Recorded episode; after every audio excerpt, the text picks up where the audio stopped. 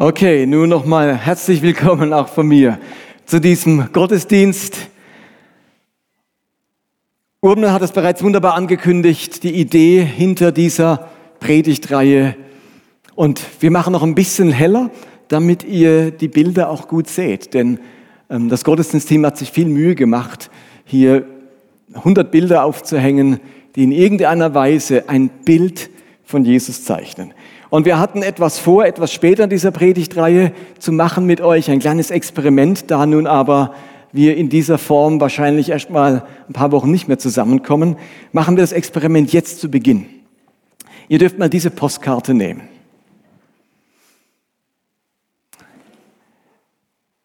Ich möchte euch heute mit einer Jesus-Erscheinung konfrontieren.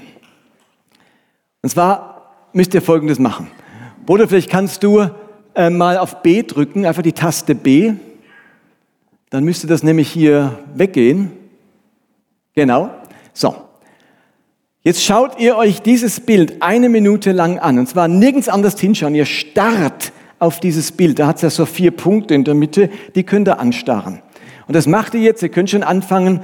Ähm, schaut auf dieses Bild, starrt richtig. Eure Augen müssen es fixieren. Ihr dürft nicht wegblicken. Und wenn die Minute rum ist, ich stoppe hier mal die Zeit. So, wenn die Minute rum ist, also noch nicht jetzt, ich sage euch, wenn die Minute rum ist, schaut ihr irgendwo auf die Leinwand oder an die Decke, äh, möglichst an eine weiße Fläche und tut so ein bisschen blinzeln. Und dann werdet ihr eine Erscheinung haben. So, jetzt sind 20 Sekunden rum.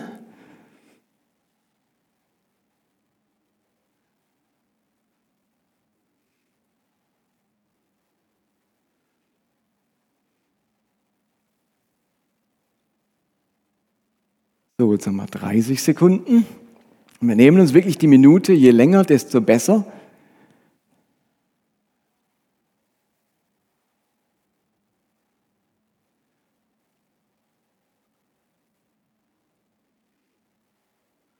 So, jetzt haben wir noch 15 Sekunden.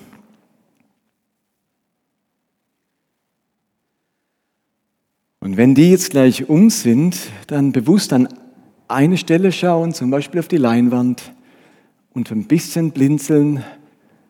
So, 10, 9, 8, 7, 6, 5, 4, 3, 2, 1 und jetzt könnt ihr mal schauen.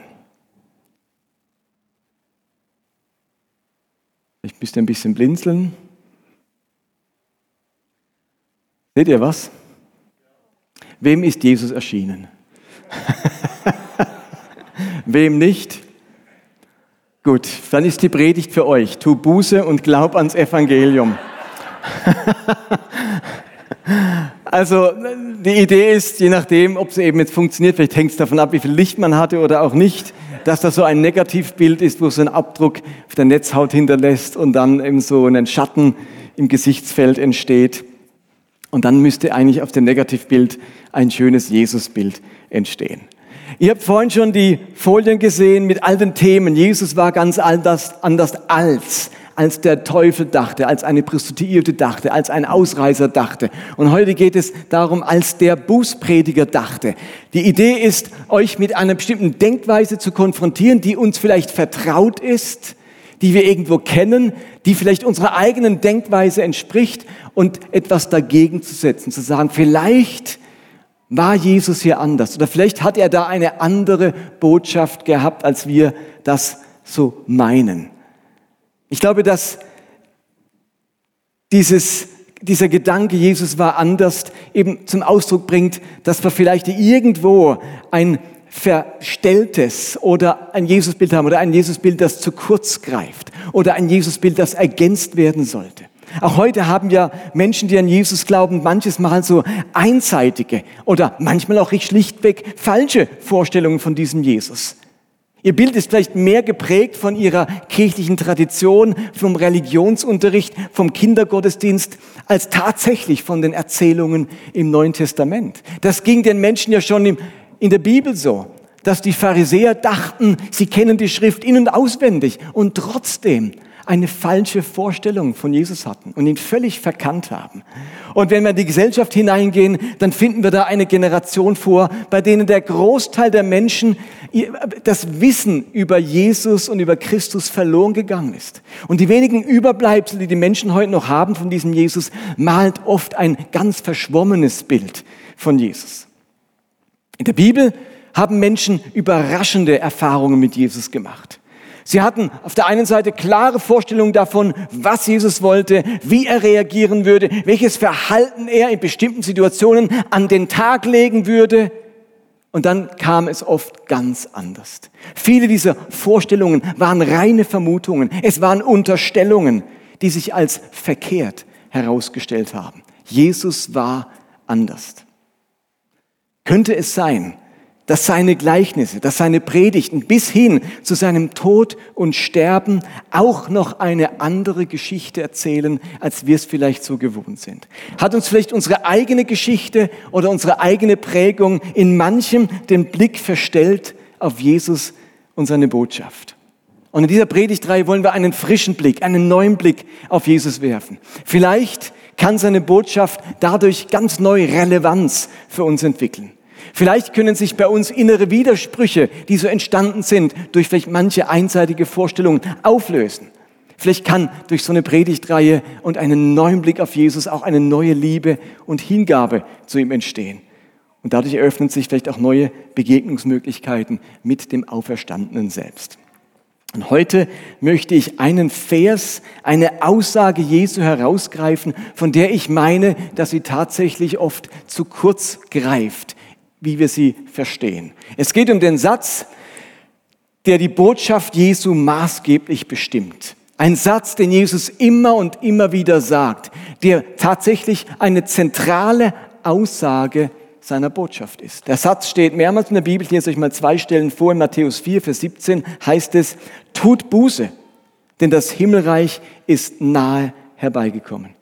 Oder in Markus 1, Vers 15, um den wird es heute besonders gehen, da heißt es, die Zeit ist erfüllt und das Reich Gottes ist herbeigekommen. Tut Buße und glaubt an das Evangelium. Tut Buße und glaubt an das Evangelium. Was ist mit diesem zentralen Satz aus der Botschaft Jesu wirklich gemeint? Oder wie könnte man ihn verstehen?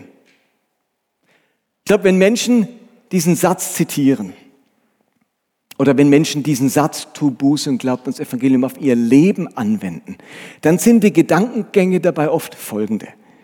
Tu Buße und glaub an das Evangelium bedeutet für viele, bekehre dich und werde Christ. Tu Buße und glaub ans Evangelium, bekehre dich und werde Christ. Bereue deine Sünden und sei Jesus gehorsam. Beichte deine Sünden und beginn an Jesus zu glauben. Das ist eigentlich der klassische Bekehrungsvers der am liebsten zitierte Bibelspruch der Bußprediger. Dieses tut Buße, das wird oftmals verstanden als das Bereuen und Bekennen einzelner Sünden. Und das Glaube ans Evangelium wird oftmals verstanden als Christwerden, sich dem Christentum anschließen, an die Bibel glauben und so weiter. Und ich möchte dieses, nenne ich es mal, klassische Verständnis erst einmal wertschätzen. Diesen Satz so zu verstehen, der hat ganz viele Menschen dazu bewegt, sich tatsächlich zu bekehren und Christ zu werden. Evangelistische Veranstaltungen laufen ganz oft auf diesen Vers hinaus und dann kommt es zur Aufforderung, äh, nach vorne zu kommen, Gott um Vergebung der Sünden zu bitten und sich bewusst für Christus zu entscheiden, ihn als Herrn und Erlöser anzunehmen und Christ zu werden.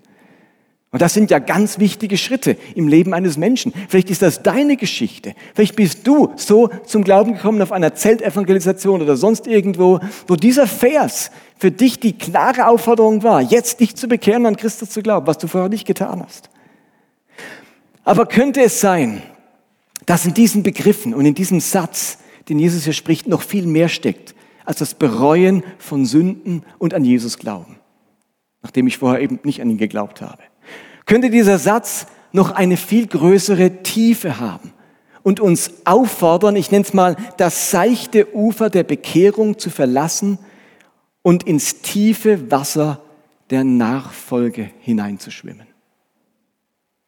Und dazu müssen wir diese Worte aus diesem Vers mal genauer untersuchen. Tut Buße und glaubt ans Evangelium. Tut Buße und glaubt. Und ich nehme euch heute mit in zwei griechische Worte. Tut Buße heißt Metanoia und glaubt heißt, also Metanoiete als Verb, Metanoiete und glaubt heißt Pistoiete. Fangen wir mal mit dem ersten Wort an. Ich erkläre euch diese Wörter genauer und hoffe, dass wir dadurch eine neue äh, Erkenntnis über diesen Vers gewinnen. Was meint denn tut Buße Metanoiete genau? Dieses griechische Wort Metanoiete ist zusammengesetzt aus zwei einzelnen Worten, nämlich Meta und Neueo. Meta bedeutet anders. Es ist unsere typische deutsche Vorsilbe um. Wenn also wir um sagen, sagt der Grieche Meta. Wir kennen das aus der Metaebene, wenn man nochmal eine andere, eine höhere Ebene einnimmt. Oder aus dem Wort Metamorphose, der Umwandlung, der Umgestaltung in der Pflanzenwelt oder in der Tierwelt, von der Larve zum Schmetterling, von der Kaulquappe zum Frosch. Also Meta ist die Vorsilbe, wenn es um Veränderung, um Entwicklung, um etwas anderes, Neues, eine Verwandlung geht. Und was soll sich jetzt verwandeln? Was soll sich jetzt ändern? Nämlich, da spielt jetzt das zweite Wort eine Rolle, das Neueo. Neueo bedeutet Denken, unser Denkvermögen. Es geht um alles, was mit dem Denken, Denken unmittelbar verbunden ist. Unsere Gesinnung, unsere Haltungen, unsere Einstellungen, unsere Ansichten, unsere Anschauungen, unsere Überzeugungen, unsere Motive, wie wir etwas empfinden, unsere Urteile und so weiter. All das sind ja Resultate aus unserem Denkvermögen. Denken ist etwas ganz Entscheidendes, denn es stellt die gesamte Grundlage unseres Lebens und Handelns dar. Euch das bewusst? Unser Denken ist die Grundlage für unser ganzes Leben und Handeln. Es gibt dieses Sprichwort aus dem Talmud, das heißt, achte auf deine Gedanken, denn sie werden Worte. Achte auf deine Worte, denn sie werden Handlungen. Achte auf deine Handlungen, denn sie werden Gewohnheiten. Achte auf deine Gewohnheiten, denn sie werden dein Charakter. Achte auf deinen Charakter, denn er wird dein Schicksal. Am Anfang stehen die Gedanken. Wenn Jesus also sagt, tut Buße, dann will er damit viel mehr sagen als nur bereue deine Sünden. Versteht ihr? Bereuen ist vor allem der Blick in die Vergangenheit. Ich blicke zurück, ich überlege, was ich falsch gemacht habe und bereue oder bekenne es. Was Jesus aber sagt, ist, verändere deine Überzeugungen, deine Ansichten, deine Einstellung, deine Motivation. Und das ist der Blick in die Zukunft. Das ist die Aufforderung zur Neugestaltung des künftigen Denkens und damit des künftigen Handelns. Steht ihr, ich gehe voran im Leben, ich mache den nächsten Schritt im Leben mit einer veränderten Gesinnung, mit einer veränderten Haltung. Das eine ist rückwärtsgewandt und punktuell beichten, bereuen. Das andere ist vorwärtsgewandt und beschreibt einen andauernden Prozess, die Veränderung, die Umgestaltung des Denkens. Das ist in die Zukunft gerichtet und das Sündenbereuen ist in die Vergangenheit gerichtet. Metanoia hat wirklich erst einmal nichts mit Sünde zu tun, sondern mit einem Verwandlungsprozess, der im Denken beginnt und im Handeln landet. Ich habe diese Idee von Metanoia nicht abgehakt, wenn ich mich mal bekehrt habe.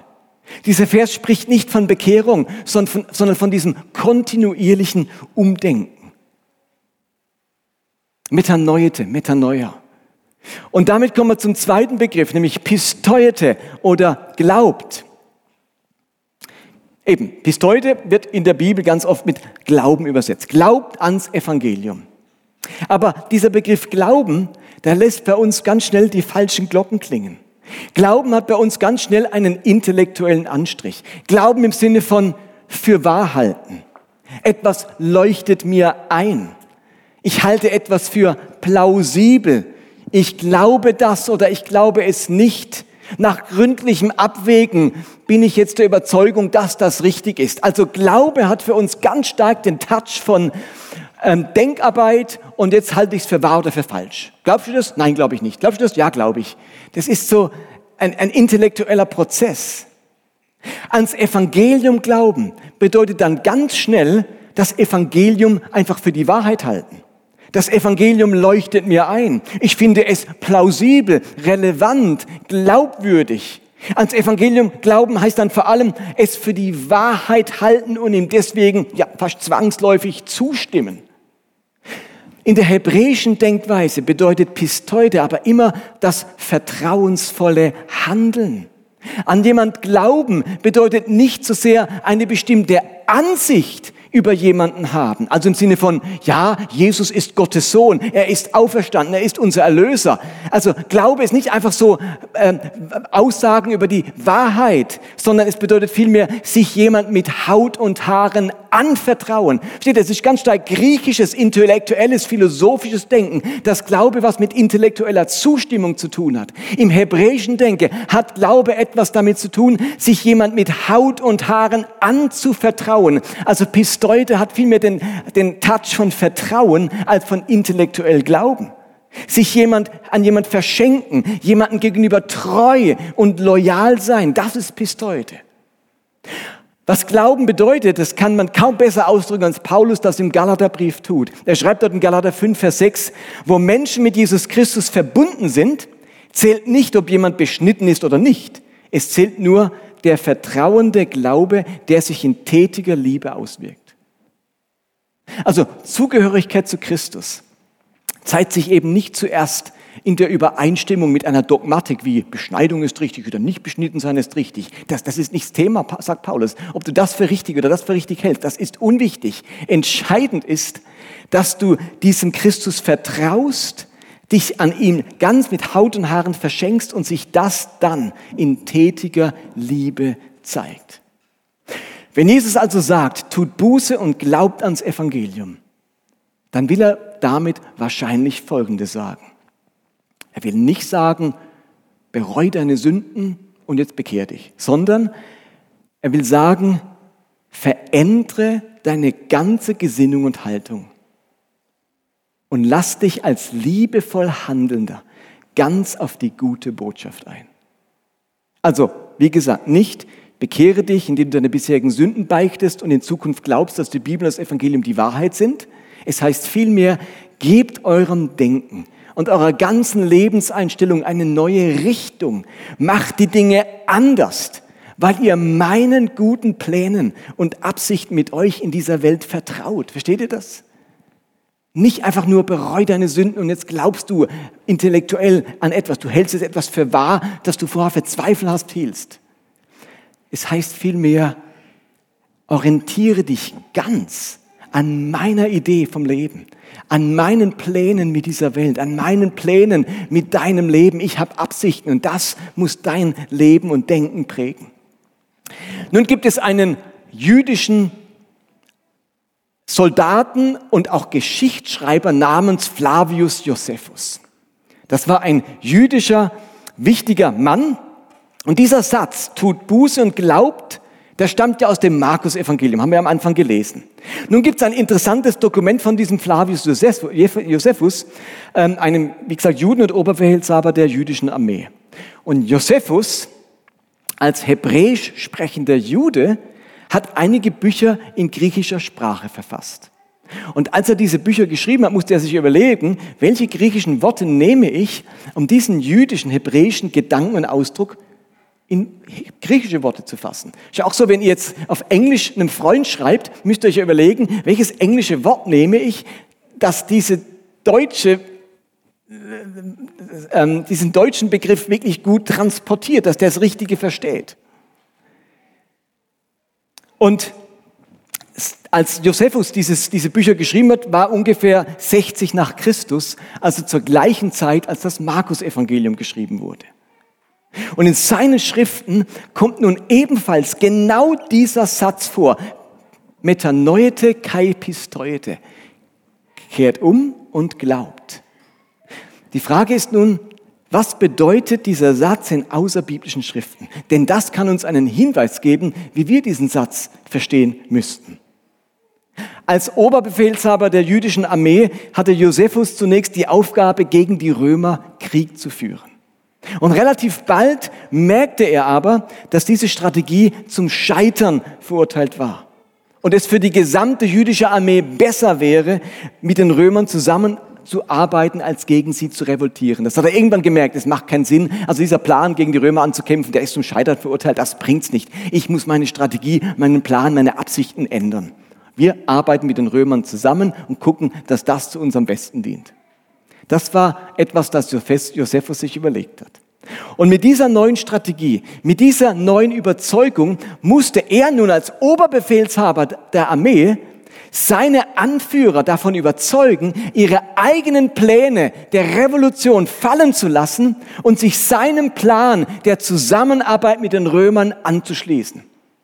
Und als er diesen Anführern dann schrieb, lasst eure eigenen Pläne fallen und vertraut meinem Vorhaben, Wisst ihr, welche griechischen Worte er da gebraucht hat? Metanoete kai pistoete.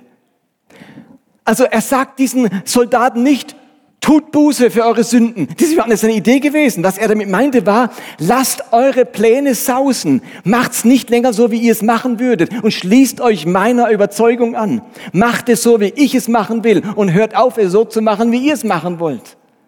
Also er lädt diese römischen Soldaten nicht dazu auf, ein, eine religiöse Erfahrung zu machen, sondern gebraucht diese beiden Worte, um deutlich zu machen, eure Pläne sind Mist, die funktionieren nicht. Das kommt ganz schräg raus, wenn ihr es so macht. Macht es so, wie ich es euch vorschlage. Und wir lernen daraus, wie man damals diese beiden Worte verstanden hat. Als Jesus den Menschen sagte, sie sollen umkehren, Buße tun, da wollte er nicht zum Ausdruck bringen, macht jetzt irgendeine religiöse Erfahrung. Er wollte vielmehr sagen, ihr geht den falschen Weg, ihr müsst umkehren, weil Gott etwas Neues tut. Und wenn ihr Teil dieser neuen Sache sein wollt, dann müsst ihr aufhören, es so zu machen, wie ihr es bisher getan habt. Und mir ist völlig klar, dass es sicherlich eine Art Initialzündung braucht, wo man das allererste Mal die Entscheidung trifft, den eigenen Lebensweg und die eigenen Lebensüberzeugungen aufzugeben und sich dem Weg und den Überzeugungen und Plänen und Absichten Gottes anzuschließen. Aber versteht ihr, ich habe das Thema nicht abgehakt, wenn ich mich irgendwann einmal bekehrt habe. Dieser Vers spricht nicht von Bekehrung, sondern von kontinuierlichem Umdenken, weiterdenken und die Pläne und Absichten Gottes herausfinden. Es braucht immer wieder diese Entscheidung, meine Überzeugungen korrigieren zu lassen und mich den Absichten und Plänen Gottes anzuschließen. Ihr Lieben, es wäre doch eine Tragödie, wenn dieses tut Buße und glaubt ans Evangelium 20 oder 40 Jahre zurückliegt. Eigentlich sollte das eine Woche, ein Tag oder ein paar Stunden zurückliegen. Tut Buße und glaubt ans Evangelium ist nichts, was in der Vergangenheit liegt, sondern etwas, das meinen Alltag begleitet.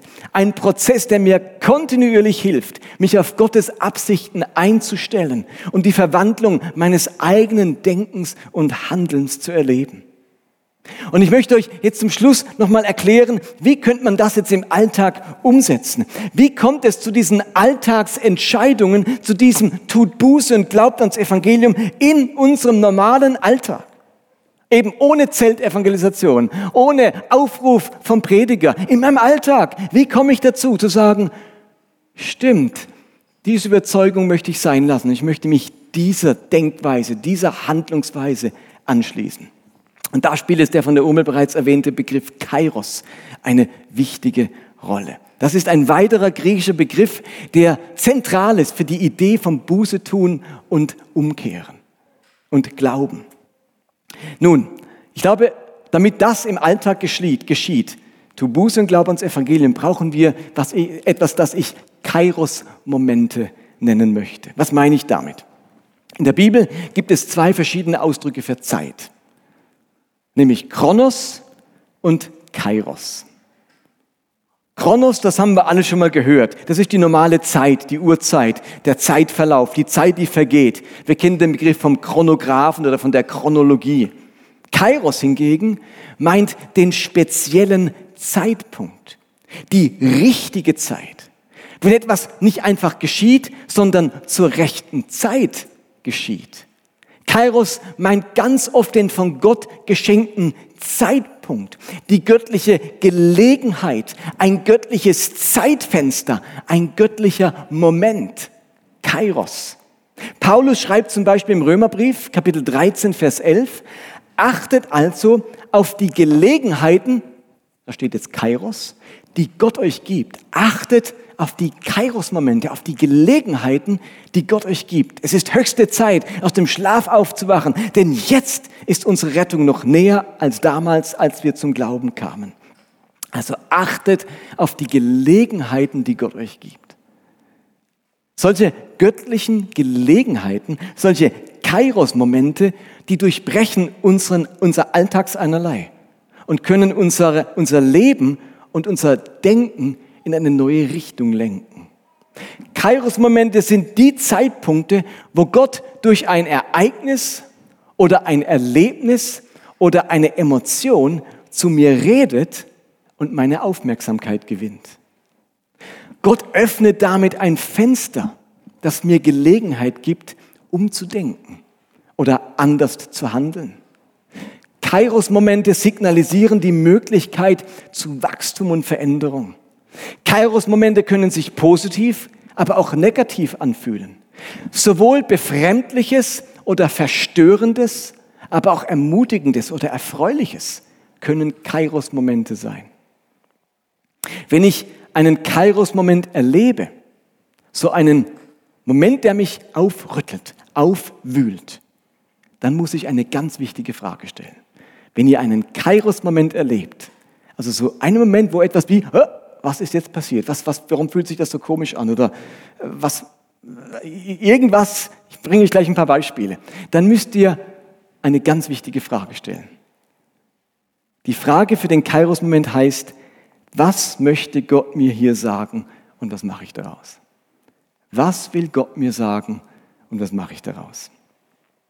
Also Kairos-Momente sind oftmals mit starken positiven oder negativen Gefühlen verbunden und signalisieren damit, dass hier mehr passiert, als man im ersten Moment denkt. Also, ich erlebe diesen Konflikt und spüre eine große Wut.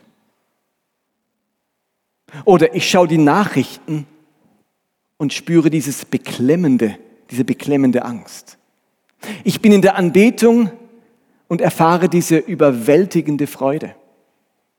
Ich sehe ein fremdländisches Kind und empfinde plötzlich tiefstes Erbarmen. Oder ich lerne diese Person näher kennen und plötzlich werde ich erfüllt von Neid. Ich bekomme diese wertschätzende Geburtstagskarte und meine Augen füllen sich mit Tränen. All diese Ereignisse sind mit starken Gefühlen verbunden und können Kairos-Momente sein. Also Gelegenheiten, wo alte Überzeugungen entlarvt werden und neue Überzeugungen wachsen können. Zeitfenster Gottes, in denen eine Verwandlung geschehen kann.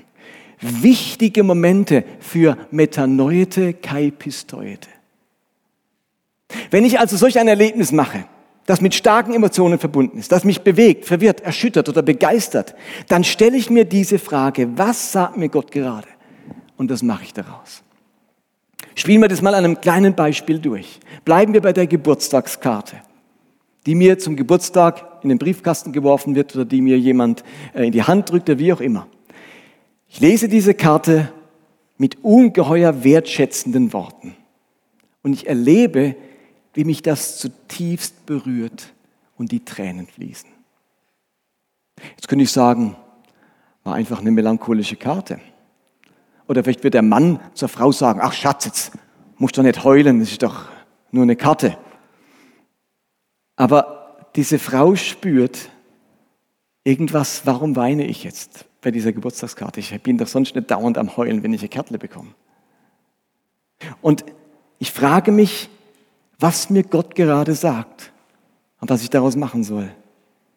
Und um diese Frage beantworten zu können, muss ich eben auch einen Moment innehalten. Oder sollte ich in diesem Kairos-Moment verweilen? Und wenn das nicht geht, dann vielleicht bei nächster Gelegenheit unbedingt darauf zurückkommen. Ich beobachte mich in diesem Kairos-Moment. Ich überlege mir, was passiert da gerade? Was geht in mir vor? Was rührt mich so an? Was löst das gerade aus? Und ich erkenne, dass mich diese wertschätzenden Worte so berühren, weil in mir bisher die Überzeugung vorherrschte, dass ich nicht besonders liebenswert bin, dass man mich schnell übersieht, dass ich immer funktionieren musste und alles so selbstverständlich war.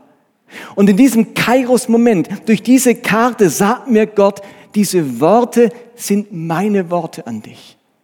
Das schreibt nicht einfach deine Freundin, das schreibt dein Gott.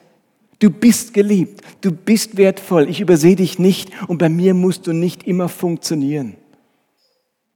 Und weil es jetzt nicht mehr nur eine Geburtstagskarte ist, sondern Gottes Worte an mich, kann sich in meiner inneren Überzeugung etwas verändern, kann sich an meinem Selbstbild etwas wandeln, kann sich der Blick auf mich selbst neu entwickeln. Und genau das ist Metanoete Kai Pistoete. Lass deine bisherigen Überzeugungen zur Seite und schließ dich meinem Denken an. Ich kann durch diesen Kairos-Moment umdenken, etwas Neues denken und Gottes gute Gedanken Vertrauen schenken. Ich schließe mich Gottes Denken an. Und das könnten wir jetzt mit ganz vielen Beispielen durchspielen, aber ich denke, die Idee ist klar. Solche Kairos-Momente, die werden uns immer und immer wieder begegnen. Sie sind ungeplant, spontan und tauchen in unserem normalen Alltag auf. Und damit sie ihr Potenzial für Umkehr und Glaube entwickeln können, sollten wir nicht an ihnen vorbeieilen. Es kann eine Hilfe sein, sich am Abend oder bei nächster Gelegenheit mit dem Ehepartner, einem guten Freund oder Freundin ähm, hinzusetzen, das nochmal aufzugreifen, zu erzählen, was man erlebt hat und welche Emotionen dabei hochgekommen sind. Und vielleicht kann man im gemeinsamen Gespräch zur Antwort kommen auf die Frage, was sagt mir Gott und was mache ich daraus? Welche konkrete Handlung, welches Tun wäre eine Konsequenz aus diesem Kairos-Moment? Also nicht nur eine gedankliche Verwandlung, sondern eine, die sich auch in meinem Handeln ausdrückt.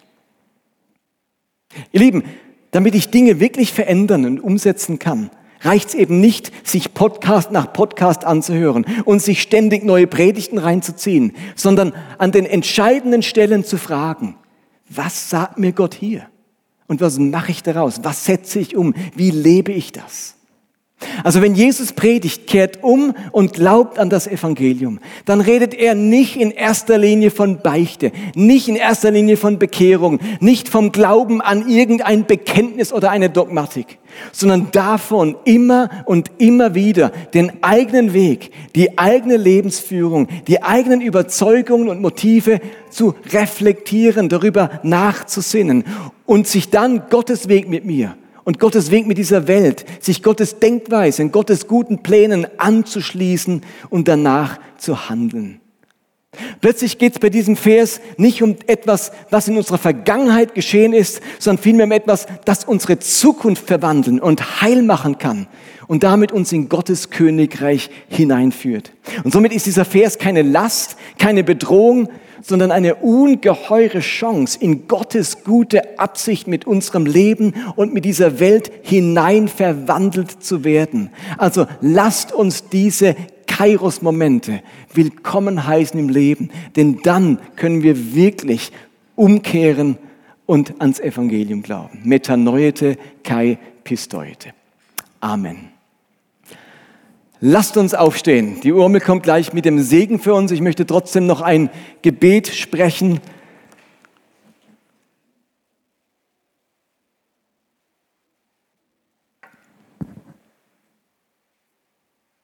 Jesus, ich danke dir, dass du an unserer Zukunft interessiert bist. Dass du der Gott bist, der gute Absichten, gute Gedanken für unser Leben hat.